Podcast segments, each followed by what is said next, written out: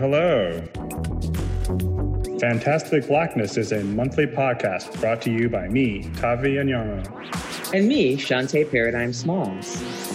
On our show, we explore all things Black and fantastic and talk about the art that moves us, how and why. Please listen and subscribe on your chosen platform and join the conversation on social media.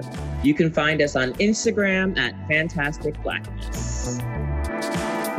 Welcome to episode 5, The Fire This Time, Pandemic Summer.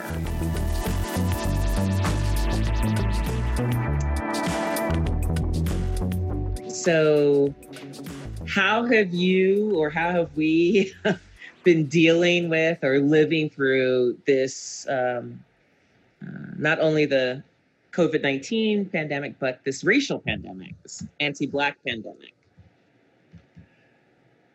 Yeah, this is, you know, it's funny. We're recording this probably less than a mile from each other, I'm guessing, right? Yeah. But because of the circumstances, both personal and, you know, city and nationwide, you know, we're pretty much more often in our apartments than anywhere else. And, you know, when I'm not in my apartment, at least for most of the month of June, it was... to go to a demonstration. And so there was that, you know, and that's something that I guess there was part of me that had expected things to set off this summer in a way. I had that kind of feeling pretty early on in winter, but I could not have told you it would turn out this way. How about for you? Oh, so much, you know, the one thing to, you know, say, so we're recording this in late July, almost August. So we're about to encounter Black August, and very interesting to see what's going to happen then. You know, whenever I think about this question, or I'm asked this question, I feel like, you know, we have been living through a racial pandemic for, you know, very, very long time. And I think about all the publicized deaths of Black people that have marked my life, you know?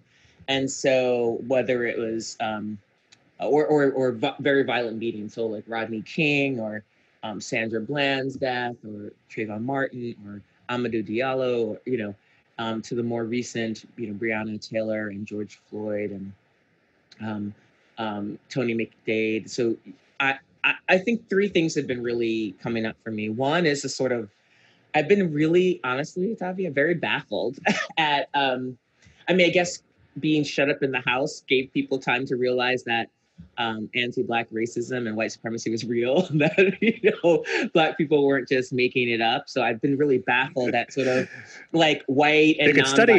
They could study it. Wow, I saw something on TV for 8 minutes and 46, you know, so, you know, watching these, watching Black death in real time, watching torture porn, death porn, snuff videos, made, even though there have been many of these videos, you know, over, and many visual, probably, you know, the most, one of the, that shaped my life or my childhood too was, even though I was born many, many years after, was the, you know, Mamie Till's decision to have an open casket for her son, Emmett Till, and in the, you know, in the mid last century. And so I've just been very confused about and baffled that, you know, because a friend of mine, and I'm starting to see this term more, a friend of mine said, you know, it feels like racial gaslighting.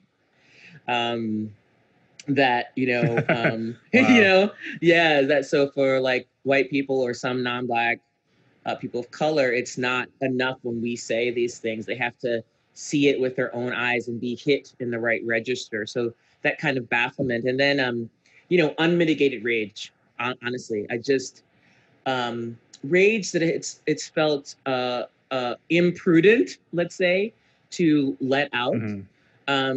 Rage that could, you know, end my career, end my life. And my, you know, whatever, housing, all the ways that like white supremacy controls Black bodies and Black emotions, Black affect, you know, so that and also really deep exhaustion. And, you know, I have been sleeping like, I mean, I there'll be times where it's like 10 o'clock at night and I'll all of a sudden feel like I just can't move from exhaustion, you know, and I'll just fall asleep on my couch, or I'll just like, I like to do certain things. I have a Virgo rising. So at night, I like to make sure everything is set up so that when I wake up, but sometimes I'll just like stumble into bed and, you know, sleep very soundly and wake up. I'll sleep 8 hours and I'll wake up also exhausted. And so just, I think there's deep exhaustion that comes with all that's being churned up, but also with, I think when the pace slows down, when, you know, COVID has really slowed so many things down. And I think I can actually make room for the deep, bone deep exhaustion that I'm feeling. So those are the three, you know, main things that I've been really working with, particularly since I came back to New York. It felt a little bit different when I was in Atlanta. I think a lot of my energy was focused on, you know, staying safe, because people had different ideas of how to stay safe in the pandemic, the COVID pandemic, and also just yearning to be home.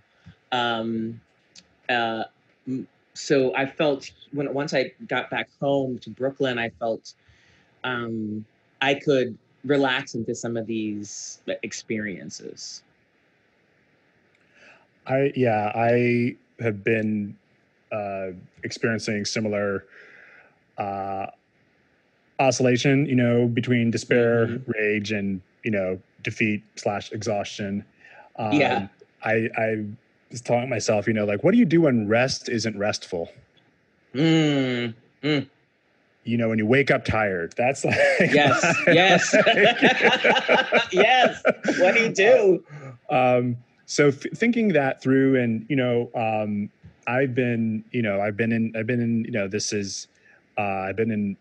Brooklyn the whole summer, and I have taken on an administrative role, you know, for my sins, as we say.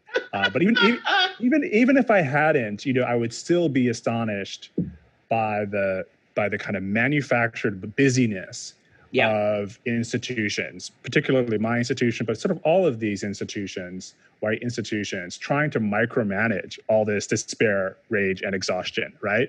As if you could sort of fix what's happening by sending out 10,000 little emails a day. And, you know, there's someone I don't want to like call out by name, but just this past week, there was, not at my institution, thankfully, you know, another institution where, you know, after having told the faculty and graduate students that they could make a choice as to whether to teach remotely, you know, for their own health and safety and the safety of their students, they followed up with an email this week saying, well, when we said that, we didn't think so many of you were going to take us up on it. So could you reconsider? Unbelievable. And this is a wealthy Ivy League institutions are doing this. So, you know, like other institutions with far less, you know, resources, right? Yeah. Are kind of marching people back to the classroom, whether they like it or not. And so that's one thing, right? Is like doing what you can to kind of be a human shield against the institution's worst instincts, right? But then also, you know, being in a place to maybe, you know, do work both in at my school and in the profession, you know, in this weird window in which, you know, white allyship is a thing. But also, you know, noticing, as I'm sure you did as well, how quickly a kind of national conversation around how we could be white allies and better anti-racists and what mutual aid turned into a conversation about cancel culture and like freedom of speech and, you know, for racists and fascists. It was like really surreal to me how quickly people became they were so clearly uncomfortable, you know, in having a national conversation as you know, as limited as it was, right? I mean, it's not that conversation, I mean, as I recall, like, you know, white fragility was at the top of the bestseller list for like a week or two, right? And so it wasn't as if it was that robust a conversation to begin with. But even that was too much of a threat to, you know, white supremacy, I guess, that we had to immediately shift the conversation back to, you know, well, white people mostly. To white people mostly, and billionaires, you know, to billionaires and millionaires, and you know. Yeah. So that's the exhaustion part, and I want to ask you more about Lama Rod's book. That sounds fascinating. Yeah, yeah. But you know, maybe we can come up ask you about that later. Yeah. I appreciate what you're saying. You know about the institutions, and you know. So, you know, maybe the summers, for those of you who don't know, for academics, summers off, in quotes, are always a joke for academics. I mean, I don't know about high school teachers. I even know, actually, I used to be married to a woman who was an elementary school teacher, and it wasn't really summers off even for her at that level. But for many academics, people still teach during the summer, and it's also where we are expected to get the bulk of our research done in really 3 months or less. And for some people like me, I'm not a fast writer, you know? So I'm trying to finish a book in the middle of COVID. And I mean, the book is finished. I'm trying to finish the final edits as my editor-in-chief knocks on the, you know, virtual window. But during a racial pandemic and a COVID pandemic, and I can say it's very difficult. And so in the summer, these are things, you know, job requirements for us that we have to do this kind of work and also apply for grants. And also, you know, you and I are mentoring graduate students. So, you know, it's not, we're not necessarily teaching, but it's not off, even though, you know, the pace is slower. And, you know, I probably work, you know, in the summer, I probably work like 25 or 30 hours, right, during the week. But it's turned now, I have a more than full-time job. I'm having union meetings. I'm having, you know, Black faculty and staff circles to talk about how to deal with structurally the racism of our institution, how to work with anti-Blackness that's not only coming from white people, but from non-Black POC who sometimes use anti-Black racism to forward their own agendas structurally. I'm having meetings about you know, with students, it's never end. And then the emails, you know, the emails about. Yeah. I'm in a 4-week that's almost, thank goodness, ending class. We have to get certified to teach online. I mean, it's, you know, it's so on top of you know, I'm trying to, you know, finish a manuscript, help graduate students, help recent graduates as they prepare for the job market, and you know, finish an article and do my own research, you know? So it's, capitalism sucks, you know what I mean? And these institutions, whether they're nonprofits or corporate institutions or government institutions or you know, the academic institutions are kind of feel like they're all three. They're really, and this maybe goes to a later topic when we talk about performative allyship, they're really like, look, we did something. Look, you know, we nominated a third of the nominees for the Emmys are Black, or look, this billionaire gave $100 million. Like, that's like me giving $100, you know? And we're supposed to then be quiet and calm and, you know, real discussions about reparations, real discussions about transforming society and the root of our culture, get turned into painting Black Lives Matter Boulevard, you know. You know, Black Lives Matter on our, you know, Netflix now. Finally, though, the algorithm is finally, I can find Black shows on Netflix. But, you know, this is, rather than like the real conversation about, you know, reparations, right? And about what do you do when you've built a whole economy on the backs of not just the enslaved, but continue to do that, right? So it's actually maddening. It boggles my mind. And I'm feeling so, you know, these conversations are ones I just am refusing to have because they're not meaningful. Well, I'll save that for performative allyship, so. Yeah, it's coming up. I think choosing which conversations to be in and part of is absolutely, you know, reclaiming our time. My time. Yeah, that's it. I'm reclaiming my time, right? Speaking of which, you know, which spaces you want to invest your time in, I want to go back. You said we're recording in late July, but I want to cast us back a month ago to Pride, or as it turned into Queer Liberation March this year, because that's a space, I don't know about you, but, you know, corporate Pride is not a space that I've typically given much, you know, thought, much less participation in over the years. Everything from the police presence to the corporate presence. I mean, I understand that it's something that's, you know, I'd like to be excused, you know, but this year it was different because first Pride in New York was canceled because of the pandemic. And then because of the George Floyd protests and Black Lives Matter, it was resurrected as a non-permitted march, right? Yeah. The Queer Liberation March for Black Lives Matter, right? Which was, to me, you know, a really interesting intersection and maybe even a throwback to some of the better aspects of queer politics. How did it how did it intersect for you in the way you were thinking or feeling about it at the time? Yeah, I mean, I, unlike you, I was not really at the protest, except for where they came to my neighborhood, which they do. I live in Flatbush, so there were a lot of protests. No destruction of property. This is a Black majority, a Black diasporic neighborhood. So that really wasn't happening over here. But I think there were a couple things around Pride. One is that I love Pride Month, although I'm not, just over the years, I've stopped going to the Pride March, the Sunday March, just because of,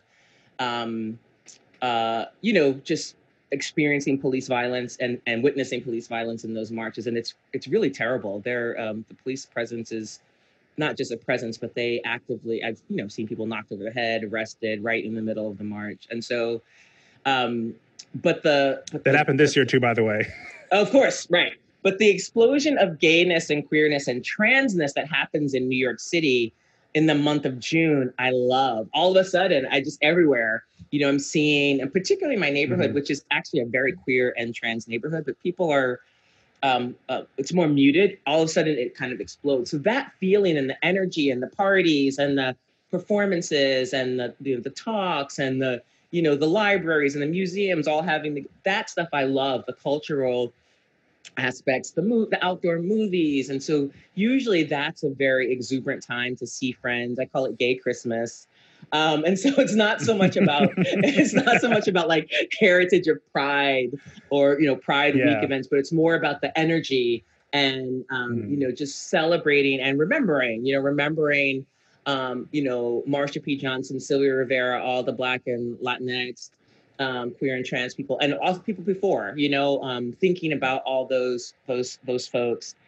And I was really quite stunned that actually it became sort of like Black queer trans liberation and this huge, I think you were at the huge trans march that happened not too far from where both of us live that ended up at Brooklyn Museum. And and a lot of that was happening. I'd be in the park and there'd be a march. And so I was seeing all this happen and I was just sort of stunned. And I was really pleased by the energy, and I was more doing stuff on the organizing side and behind the computer. So donating, having conversations with people, trying to signal boost organizations and individuals doing really good work, educating myself about who's doing what.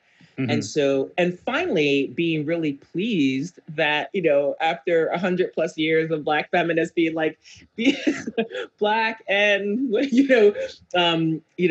talking about the connection between these issues or the embodiment of these issues, that people were finally getting a sense that, gay, lesbian, bisexual, transgender, queer, same gender loving, these are not white designates. And so who are the most vulnerable, right? Inside of these, Kimberly Crenshaw in 1991 told us about intersectionality, which has to do with the vulnerability of Black women, to violence, right? Because They're not seen as Black women, but they're covered by the category of Black, supposedly, and covered by the category of woman, supposedly, but not as Black women. So I think for the same thing that, you know, a lot of people are like, well, trans people have this, or gay people have this, and but what about the Black trans person, or the Black queer person, or the Black queer trans person who's more vulnerable structurally, although perhaps not individually. So I was really happy these conversations were happening. And a lot, you know, physically in terms of marches, but also in terms of, they were reaching the ears of people, I think, who didn't, I don't know. I guess I'm always surprised that at the bubbles that folks live in, I guess, because part of my life is about learning. All of my life is about learning and knowledge and know-how and encountering new things and thinking, you know, ideas that may be not grounded in reality. And a lot of people don't live like that. And so I guess people are just discovering that there are Black trans people. Oh my God. Yeah. You know, so. And some of those people who are discovering that are not having a good reaction. So that's right. That's the other thing that's happening right now. But can I ask you about the energy for you of being out there in the marches, or what did you feel was? I know I saw some social media posts from you and talked to you about it, but what was some of the, in our socially distanced hangouts? What was some of the what you were feeling? What? So I was, you know, I was cautiously participating, right? Like, you know, I'm a lady of a certain age, and so I have to, you know, take precautions. You know, I had to, you know, keep my distance and wear double masks and everything. But I did want to be out there. I found it, frankly, to be a kind of antidepressant, just to see young people. Yes. I've been, you know, starved for performance, you know, and liveness this summer, you know. I'll never say a bad thing about liveness again. Me either. You and me both. Okay, Philip Alts is there. I mean, Philip, what's his name? Auslander. Auslander, whatever. Alts is there. Other guy. I'll never say liveness. Yeah. Yes. Go for it. So being present in a large group, especially, I will say, you know, to have this like Black and brown, trans and queer centered, Pride March that was at a small scale, that was in the village at a time when there were still fewer, you know, cars and, you know, like it was still sort of, I mean, now it's almost kind of back to normal in Manhattan when I, insofar as I'm there, but like that was still like a month ago. It still kind of felt like a gap had opened out, you know? And, a temporary autonomous zone had been created. I will say that no tea, no shade, but a lot of the marches and demos that I've been going to have been predominantly white. And, you know, and one of the reasons that I personally started like stop making them a priority in terms of other things I had to do was I kind of felt like this is really, really good work. Like, I'm glad that these young, you know, white people are educating themselves and are committed to like showing up day after day after day, you know, because there have been daily marches in New York, pretty much. But in terms of like feeling that sense of a critical mass, right, of Black people, what you, the Black queer Christmas, as you put it, right? You know, I didn't feel that so, I haven't been feeling that so much as the, you know, but that kind of peaked for me, I think, around about, Pride weekend. So, and I think it also, it speaks to like the best thing about it is the intersectionality, right? In terms of people, as you said, finally figuring this out, that all our struggles are interconnected and that involves work, you know? The most frustrating, the thing that kind of makes me sort of cynical and frustrating is seeing how quickly and easily Black trans lives matter can become a kind of slogan. And specifically a slogan attached to Black death. Which, you know, I'm thinking about that essay Riley Snorton and Jen Heritor Warren wrote, I think maybe 10 years ago, about trans necropolitics, right? How movements use Black trans death to sort of valorize mainstream LGBT politics. I just saw that over and over and over again. Sometimes in context where it was earned, where people were actually doing the work, you know, and were calling people's attention to projects like the Okra Project, calling attention to GLITS, Gays and Lesbians in a Trans Society, like actually, you know, amplifying, but sometimes using it just as like virtue signaling, you know, just like to kind of check a box, especially on social media, you know, and then it just became a little bit toxic, right? You know, it's, I suppose it's better than nothing, but it also feels a little patronizing almost even, right? To, you know, or actually, you know, not, you know, really valuing trans and queer lives, right, in the way that we want to be valued, right? You know, so that was the sort of the other aspect of it, and you know, I kind of,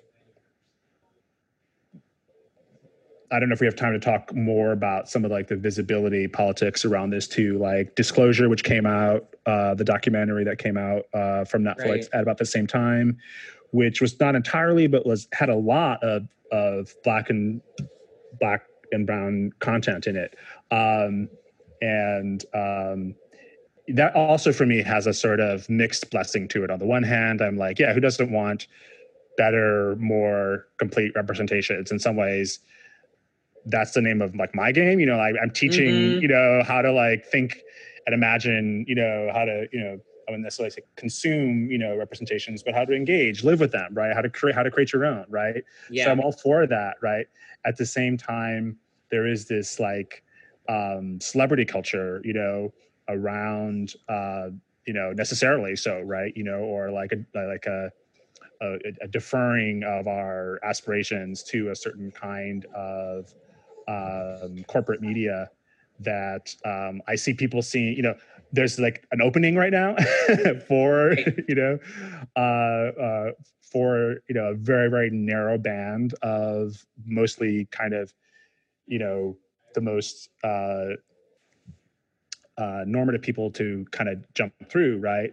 But that isn't necessarily going to do the work of transforming society, right? You know, I really, really love it. It's such a hard point to get through because it sounds like you're kind of going after people who have succeeded, which is really not the point. I love like Kianga Yamada-Taylor, who has gotten me through this summer more than any other writer. Her most recent piece, where she kind of talked through the kind of legacy of Combahee River Collective, right, which is one of the collectives that I think, you know, in terms of intersectionality, right, and like their whole analysis, right, which is grounded in Black feminist socialism, right. It's like, look, in order to make these transformations, right, you know, we need more than just individual success, however much we might want to glorify that, right? You know, that's right. Individual success in a kind of white supremacist patriarchy, right, is not, you know, going, you know, I mean, at some level that gives us Kanye West, but we don't have to go there. Well, it's not, no. So let's take a quick break and we'll come back to continue this conversation.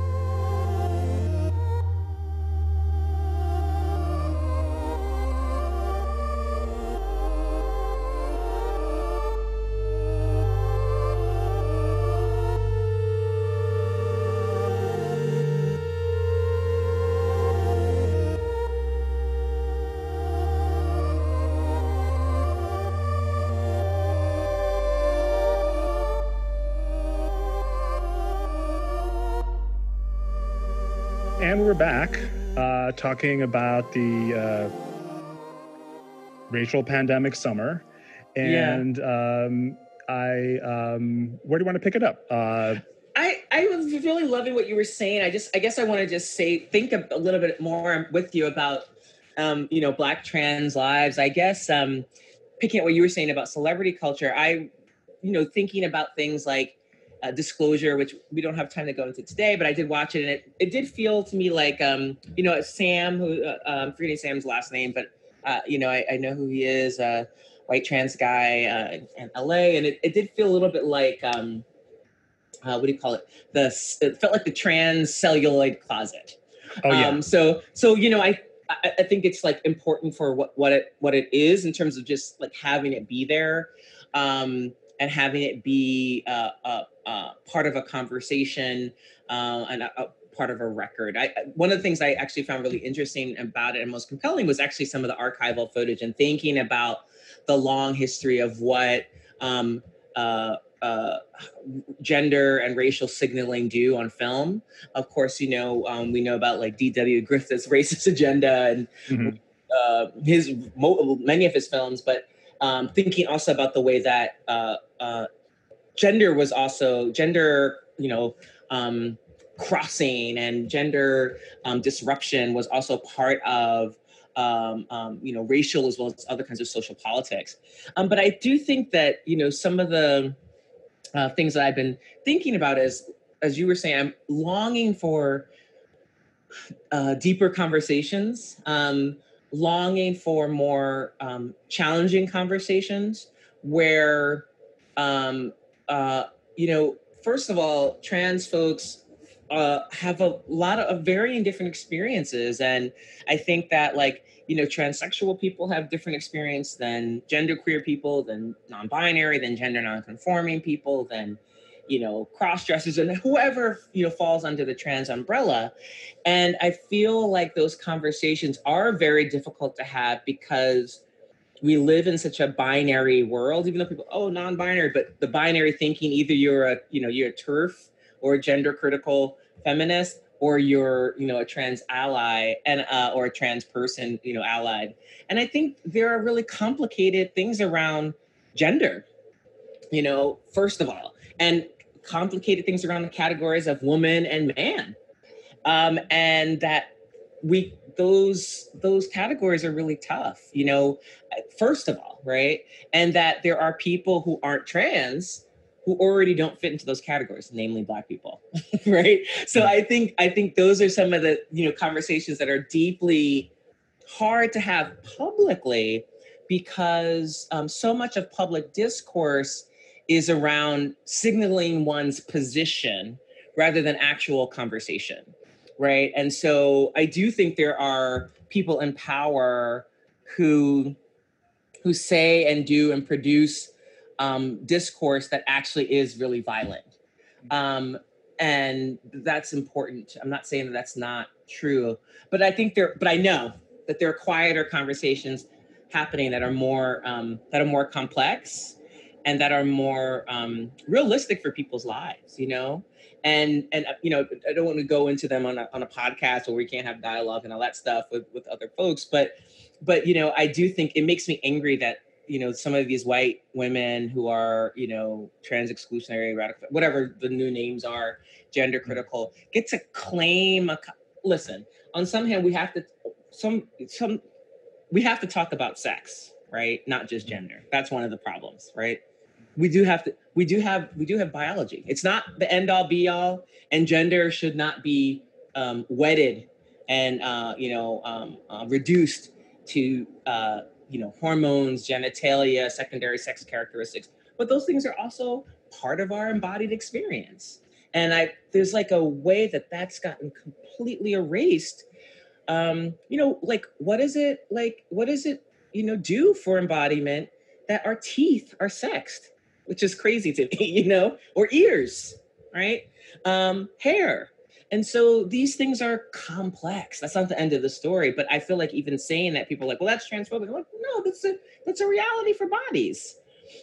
So like, we have to think about sex. I would love for sex to also be part of, you know, and science also be part of a conversation, not to shut things down, but to open things up, to be a part of a spectrum of conversation, you know? And I think that feels very valuable to me. But I know that a lot of gender critical feminists have wielded that as a way of calling people fake or, and really, honestly, this is really towards trans women. There's not a lot of, again, these are discussions that are happening in feminist circles. And it often strikes me as odd that on the sort of male and masculine and men's side, these conversations are not as loud at all. It's really around this category of woman And so that's really odd to me, that it's like, it's really like falling on, women are always, and femmes are always the ones doing this heavy lifting and labor and thinking and painful labor around gender and sex and race. Yeah, I feel like we have future podcasts to get into on this, you know, and I'm trying to think of, you know, guests that would be great to invite on to help us think through this, you know, and, you know. We should have Zakiya on.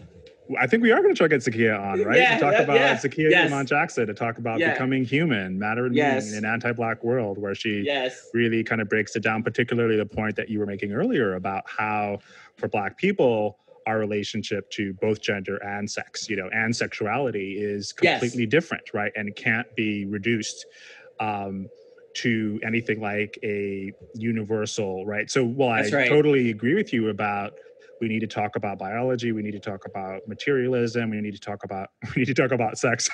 But like it's a child of the 90s, right? Child of the 90s. We need to talk about sex, baby. But that at the same time, it's, all that is true. We also need to, you know, we need to think about how one of my biggest beefs with like the so-called, you know, gender critical is the way in which they are setting particularly white Eurofeminism back to, you know, 2-3 decades by saying a single universal category of women, right? That's right. And they are explicitly speaking again in the name of the third world woman, right? You know, who is going to go unprotected because of these, you know, selfish trans women and, you know, all these kinds of absurd. No, but this is really, you know. I know, it's dangerous. It's very dangerous. Yeah. So, you know, this is, you know, but this is, you know, I think these are, it's interesting that these are the obviously these conversations have been percolating for a long time, but they've sort of come to the surface, come into the mainstream in a particular way, like never before this summer. And hopefully we'll get to, you know, we'll get to them again. In all this, I want to say, you know, one of the things I can, you know, it wasn't the most earth-shattering thing, but there was a Black queer town hall. I don't know if you got the chance to see any of it, but it was on YouTube of all places. I'm not sure. Yes, I didn't see it. Yeah, I do. Yeah, there was like it might still be there, but Angela Davis popped up, and I watched her, you know, and that was a really interesting moment, you know, because Angela Davis, of course, no, she was, I say, Angela Davis is an icon, but then also she was like introduced, or like her, like, you know, her name, it's an Angela Davis legend, you know, like that's what her, you know? And what I loved about it was, you know, she was basically herself. Actually, what I didn't love about it was the very first question they had for her, and they said, this is the question they ask everybody, was, how do you identify? And to me, this was a real like policing question. That you just do not need to ask Angela Davis, right? You know, like, if you need to ask Angela Davis how she identifies, you know. But what I also loved about it is that she just laughed and said, you know, I identify as a communist, Black feminist, you know, she like, listed off. I love all these, it. You know, and she included queer, which I have at least not ever heard her, you know, say, you know, in so many words, right? And so... And then she went on to do her thing, right? Which is, you know, I've seen her, you know, a lot in the last, you know, couple months on Democracy Now!, on various, you know, webinars. And she's, you know, I feel like I've gotten to know her study or wherever it is that she's broadcasting from, you know, quite well. But I think it's really important that, you know, someone like her is able to model how to intervene in their culture over time, right? Because she certainly is someone who, it's not that she's a legend and that, you know, she has kind of been consistently involved in the struggle since the 60s, is that there are so few people who can like appear, you know, in a moment like 2020 and not feel like completely I mean, there are people who came on the scene 5 years ago who feel irrelevant now. That's right. You know? That's, yeah. You know, and it's so true. So there's something deeper there, you know, and like the way she was. I mean, I would just say go and maybe we should put it in the show notes, right? Like a link to that when she's kind of asked in the way she can talk about Black trans lives, right, and bring that into her abolitionist discourse is so much more constructive, I think, than the way that you see others trying to, you know, who kind of get panicked, right, by this sense that they might be losing, you know, losing their whatever the categories that they're most familiar with. She's always understood. I mean, maybe I'm just extrapolating here, but I kind of get a sense of, you know, Angela Davis is always like, you know, there is nothing in this world that I need to like hold on. Like, yeah, it is all about abolishing and transforming, right? Rebuilding, yes. Right? And I think that keeps her young, to be honest, you know, in a way that you can only admire. That's beautiful. I think it is still up on YouTube. And, you know, there's one of the things that, as you were talking, I was thinking about, I've been thinking a lot about a moment that I missed, even though I was alive, but I was too young, as I've been thinking about the early, late 70s and early 80s in terms of all the Black queer cultural production that was happening, you know? Yes. Marlon Riggs, we talked about Combahee, Algie Lord, Barbara Smith, all the Black, Pomo, Homo, Afros, who also made it to the 90s, but all these sort of like this Black queer, we were saying gay and lesbian, I don't know, whatever. Yeah. Homosexual even. Uranian. Content that was happening, you know, in the art world that also in the academic world, and those things crossed over, you know, and so many of the, you know, Black queer folks, queer and trans folks who were also, you know, adjuncts at, you know, City College or CUNY or, you know, places in Chicago or California, and thinking about the crossover of the intellectual and the artist, and how we have this rich archive that we somewhat know about. You know, Audre Lorde has actually, I think, is in some mainstreams, and I think that this moment, this last year or so, and going forward, I think the archive of art and particularly because everything is online and recorded, I think the archive of art, of music, yes, it's not live, and of course bodies are so important, bodies matter. I think it's going to be really revolutionary when we see, because, you know, there's so much that I miss, and every week and every day, so much art conversations are being produced right now, and I think that that's like really, really fascinating. And I think one of the things that's really interesting about a figure like, one of the things that you're saying about Angela Davis is people didn't know she was queer. They're like, what? I was like, oh. Yeah. So that, I was like, huh? Like, y'all know about her and Gina? Isn't that old news? You know, people are like, what? Angela Davis? I was like, I think she's frozen in time for a lot of people as well. Yeah. So that they don't really know her life for the last 20 years necessarily. It's just like, her from the 60s, you know, Black Power mixtape kind of era, rather than, I mean, as someone who has a tattoo of her from the 60s, you know, with her afro. So I think like people don't necessarily know about her Palestine stuff. They don't necessarily know about her abolition work, but she's like the icon, you know? I'm thinking about the rich archive of Black queer and trans work that is being produced right now, and that actually makes me feel really, really excited. Yeah, I totally agree, and I also totally agree that I don't want to spend more time that I am already in front of a screen, but like even if I could, like I would not be able to catch even like a percentage of all that's going on out there, you know? And I don't know if we're ever going to get time to talk about performative allyship, which now sounds depressing. But on the flip side of that, like what I do love actually is, well, maybe it's kind of connecting, right? Is because, you know, the critiques of performative allyship, right? Which we can kind of get into, right? But, you know, is the, you know, sometimes missing the point of what a performative is, right? You know, like what performative is. And what Black, queer, and trans performative, you know, like if we understood, if everyone like today, like understood what performativity could do, right? They would actually be for, you know, performative allyship. Actually, yeah, you know, like an allyship that actually did something, right? You know, as opposed to an allyship that I think what they mean performative, they mean phony, right? Like fake. Absolutely, they mean fake. Yeah. They mean fake. Yeah. But and I think that I think. Listen, we know that language shifts and changes, but I wish that performative actually had taken root. The power of performative had taken root, so that people had something to. I think people have heard the word performative and think it's just like a derivative of performance, and so think that they're saying like this person is putting on a show.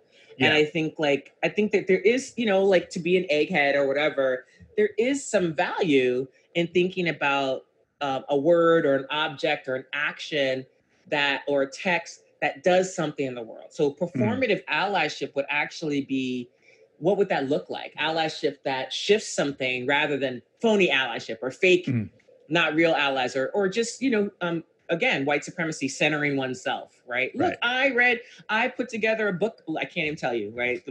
I put together a book group on, you know, white fragility. I'm like, or I consume some more Black pain, you know. But you know what? I think, you know what I really wish for? I really wish for a kind of moment, and this is something I'm really focusing on myself, where I'm really asking about my own investments in white folks showing up. And I'm really trying to pivot more toward, or orient more toward, what are Black people doing? You know, what are Black folks doing that I want to be a part of, that I want to be down with, rather than I have, you know, white friends and acquaintances I know who are doing deep work, and it's very quiet, and it's not, you know, on Instagram, or they're not, you know, doing interviews. Or making little PSAs about, I feel your pain. I don't know if you saw all those white Hollywood people who were like, I'm wrong. It was really bad. Yeah. Very earnest. So I'm really like, what are Black people doing? Who are Black performers and thinkers and artists that I need to know about? What are books that I need to read, or comics, or TV shows, or playwrights, or philosophers, you know, from the past, present, future, you know? And so I think that's another way of kind of decolonizing my own investment in what history has shown me so far is that, you know, white folks are really seduced by whiteness, and that, you know, the rest of us also are too. And so I guess just in my own small way, I'm trying to really shift that worldview, really live in a Black world. And let me tell you, it's hard. You know, it's not the way that it's like white supremacy has trained me in a certain way. And so I'm really trying to move away from, you know, it's like when people do something that's powerful and that's on the side of justice, and on the side of healing, on the side of anti-racism, that's awesome. And otherwise, if they're not doing that, then, you know, so that's what they've been doing, is not doing it. Right. Yeah. No, I get where you're coming from. And I think that it's, you know, going back to that moment, or, you know, that, in the late 70s, early 90s, sorry, late 70s, early 80s that you were talking about, so much of that work was, you know, in a Black world, on the margins of any kind of white institution, right? And, you know, independent publishing, independent filmmaking, you know, maybe a lectureship here or there, you know, like, and I say this with like a profound sense of my own privilege as a tenured professor, right? You know, so in many ways, well, maybe in all ways, right? Like my position is possible because of what they did, right? But what's also humbling to think about is like how much more far-seeing and creative they could be, right? Because they like could give zero fucks, right? In many ways, exactly, about the institution. And that's what I meant earlier about the, you know, just the layers of, I don't think the podcast should be entirely about like academic kvetching, but like the layers of surveillance that are happening right now as we go online. You can probably tell this to me as you talk about getting certified, right? But things that we were able to do, you know, that are, you know, in our classrooms, right? Or like with Black students and faculty, right? That are getting harder to do, right? You know, and especially when they are primarily directed at Black, Indigenous, POC, right? You know, or Black, right? Even, right? These are hard things to, it's like the undercommons out there, right? You know? Mm-hmm. Like, so it's, but it's really, you know, so valuable to be able to kind of draw on those archives and those legacies, right? You know, from earlier eras.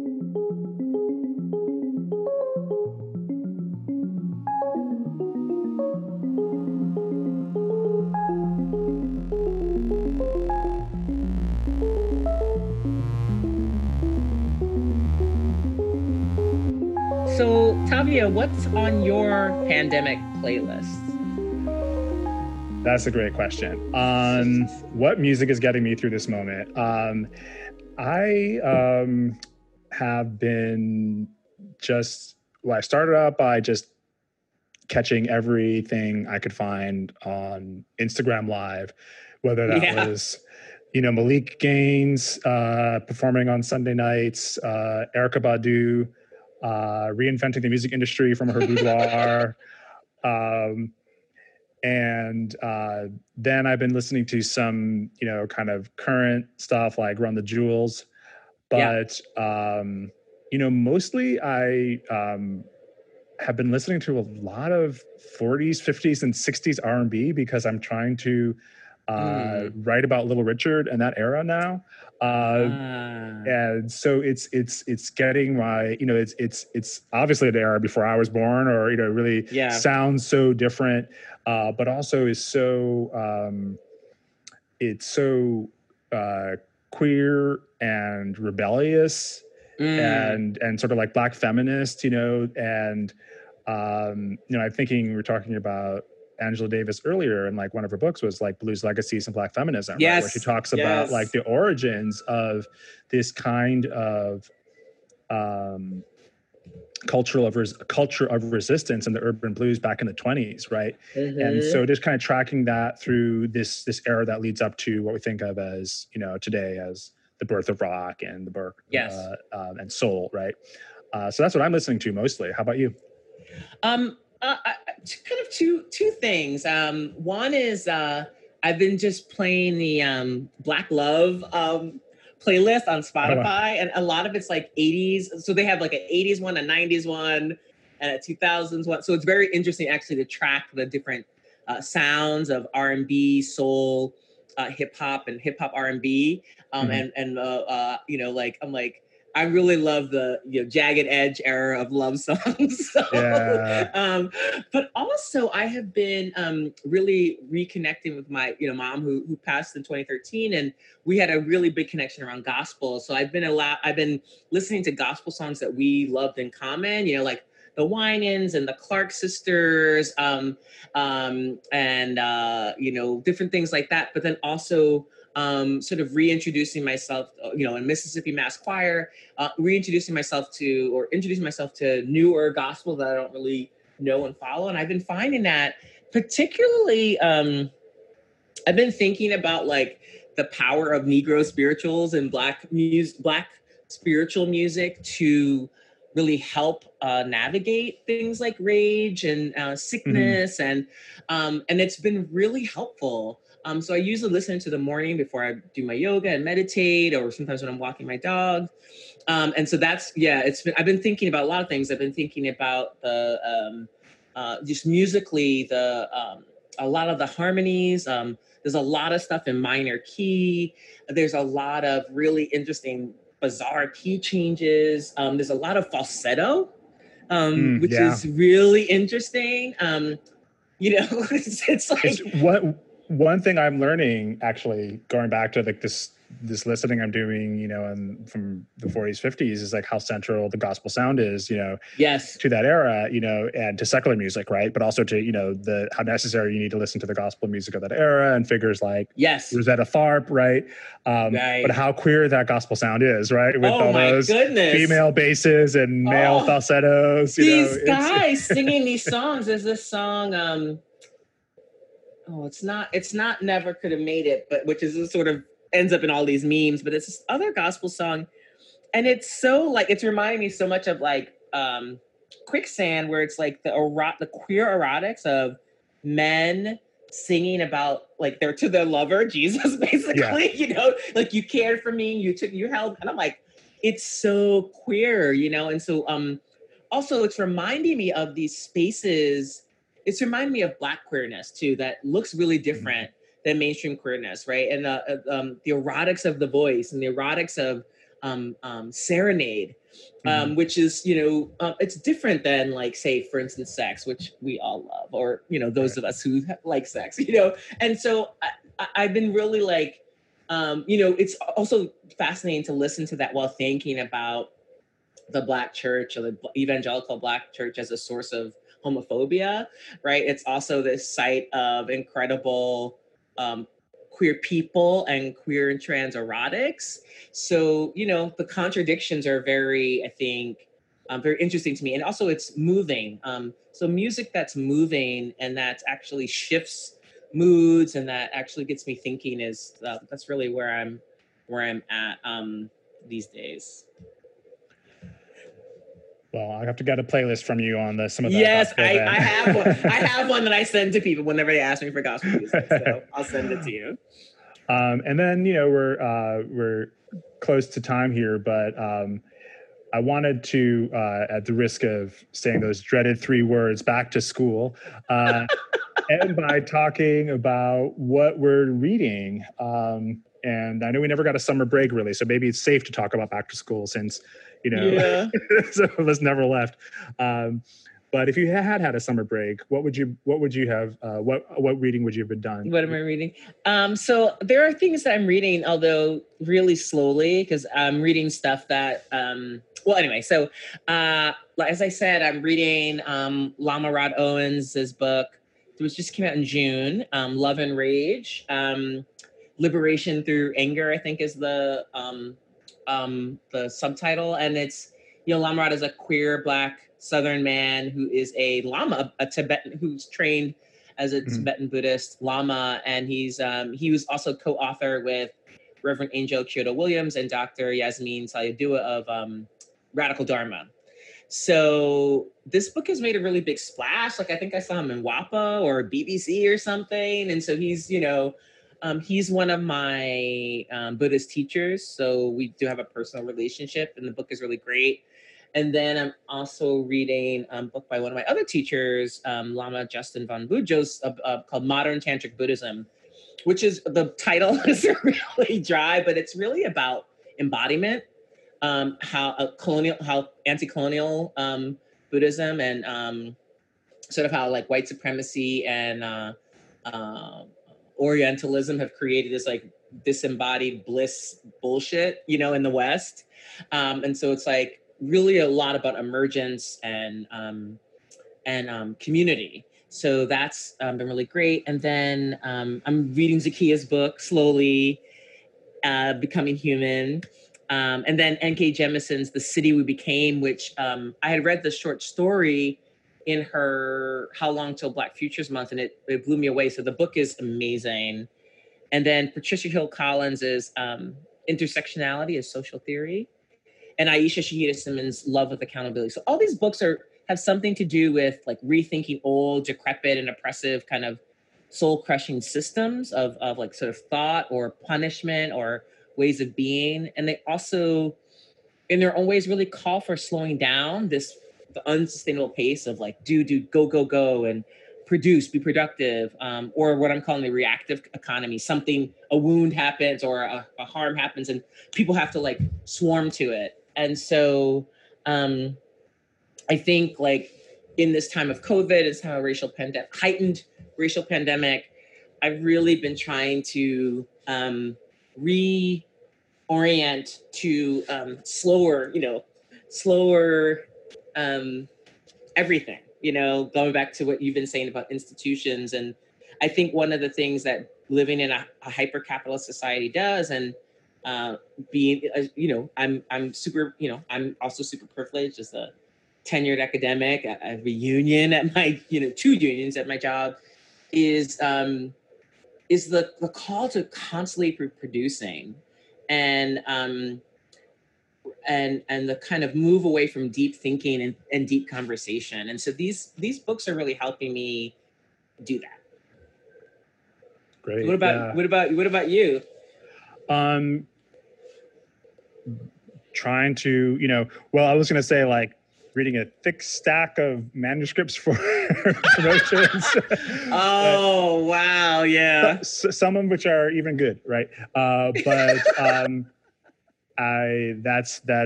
for a future discussion, but two books that are out that I'm quite interested in. One is Greg Tate and Liz Munzel,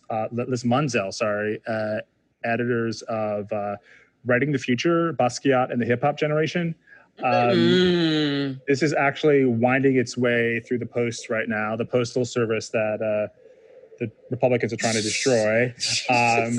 But I'm very excited to read it. I know something about it, and it's one of the first shows that really centers Basquiat's relationships to Ram LZ, the hip-hop graffiti artist, sculptor, musician, robot, avatar of Gothic futurism. Yeah. So this was a book that was meant to be the catalog for a show up in Boston that got postponed by COVID-19, but now I have the book, and I'm very excited. I'm excited. Getting ready to teach Afrofuturism in the fall, so that's going to help. And so that's Writing the Future. The other book called Letters to the Future, which I'm finally taking time to savor. I had actually gotten it in 2018. This is a book edited by Erica Hunt and Don Lundy Martin. It's Letters for the Future, Black Women, Radical Writing. And it's really the most succinct, it's an anthology of Black women's experimental and conceptual poetry, right? From the 70s to the present. I mean, it's a poet's anthology as opposed to one edited by it's by, for, and about poetry in a way that I think is really important, because going back to this idea of slowness, if anything is going to save us, the only thing that seems like saving me, right, from another corporate neoliberal anti-racist training, right, is the beautiful experiments and precise language of radical poets like this, right? Yeah. Where they really are taking care and time with language. They're not speaking in a single voice, right? But they're just doing the opposite, right? Right. Of that kind of reactive thinking, right? That you're talking about. And so this is an anthology that has some of my all-time favorites, like Harriet Mullen, LaTosha Nevada Diggs, my dear colleague, Claudia Rankin. Yes. And many, many more. And it opens with Betsy Fagan's Decolonized. And that is say no more, right? No more. So that's what I'm reading. Oh, great. This is good. So everyone, go get these books. I'm particularly really excited for Writing the Future. I'm also teaching my race, gender, and science fiction class. So that could be a great reading for the end of the class. One of the things I'm going to have them do for a final project is to make a to-go pack, the one I have, but also when you're going to, as you're going, what goes in your to-go pack? What kinds of things do you need for future survival? So being able to reminding all of us that we are writing the future, that it's not predetermined. So thank you for telling me about that. And that's really relevant to my next book. So what else is on your, maybe this could be our last plug. What else is on your radar in terms of things that are happening with the Black fantastic and speculative culture? Well, you know, it's keeping on the Afrofuturist theme. New York Live Arts was going to have a festival on Black accelerationism, actually, that got postponed. And so instead they have a virtual exhibit that's up right now at newyorklivearts.org. Looks fantastic. It's called Curating the End of the World. Organized by Reynaldo Anderson, Tiffany Barber, and Stacey Robinson. It's part of their Black Speculative Arts movement. And it is an international group of artists responding to COVID-19, anti-Black violence, climate change, poor governance, transhumanism. Amazing. The accelerating technologically driven economic system on the verge of collapse. So I think I might just like start my class with like assigning that. Great. I'm looking at the homepage right now. This looks amazing. I have to purloin that from you. Yes, similarly, I just was reading yesterday, I think, Lola Flash, the photographer, has a photography exhibit, which intersects all things we were talking about, her own past false arrest that led to spiraling debt, losing her teacher's license. She was exonerated and expunged, but it really financially almost ruined her. And also she's been showing up at the current...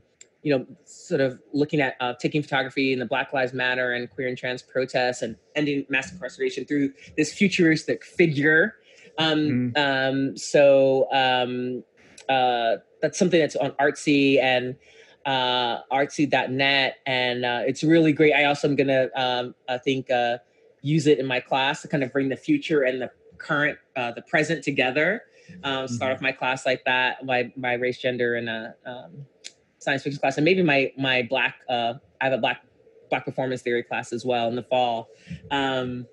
So yeah, these are, please check these things out. These are, it's virtual, you know, everything is virtual right now. And I also want to see, before it closes one last time, I want to go see Simone Lee's Highline sculpture. No, I'm forgetting the name of it. Is it called Brick House? Brick House, yes, thank you. Is that still up? Until September. Oh, wow. Yeah, and so the High Line is, I don't think that section of the High Line is actually open. But you can see it from the street, actually. You can see it from the street, yeah. So that section of the High Line isn't open. You can't go up the lower, because I think it's on 30th Street. The lower section is open by appointment, or by, you can get tickets to go. But I want to go see, look at Brick House one last time. I think it closes in mid-September. So yeah, maybe closer to when it gets cooler. We're, as New York has now been designated a subtropical zone. Oh my Lord, yeah. So yeah, any last parting words, Tav, about our pandemic summer? Well, I think we covered a lot of ground, and I don't know about you, but I'm feeling a little more hopeful that at least we have some work to come up for us. And there are lots of things we didn't get a chance to talk about, including a show that we're both watching and obsessing over, Michaela Cole's I Will Destroy You. But we'll talk about that at the next podcast, probably, by which time the show will hopefully be fully aired in the U.S. I think, yes, I agree. I agree with you. I'm feeling hopeful as well. I love having conversations with you and recording this podcast. And yeah, maybe we should dedicate our podcast to I May Destroy You, but also maybe talking about its predecessor, which also, well, I don't want to spoil people, but also talking about maybe Chewing Gum, Black Earth Rising. The only thing of hers I haven't seen is... I haven't seen the musical, so maybe I should watch that. But maybe our next podcast will be about Michaela Cole's extraordinary mind and work and talent. That sounds great to me. Again, check us out on Fantastic Blackness on Instagram, and find us on wherever podcasts are streaming. Wherever your better podcasts are distributed. Okay. All right. Great chatting. Great chatting. Bye. Bye. Fantastic Blackness is written by Shantae Paradigm Smalls and Tavia Nyong'o, with music and production by Alex Van Gils.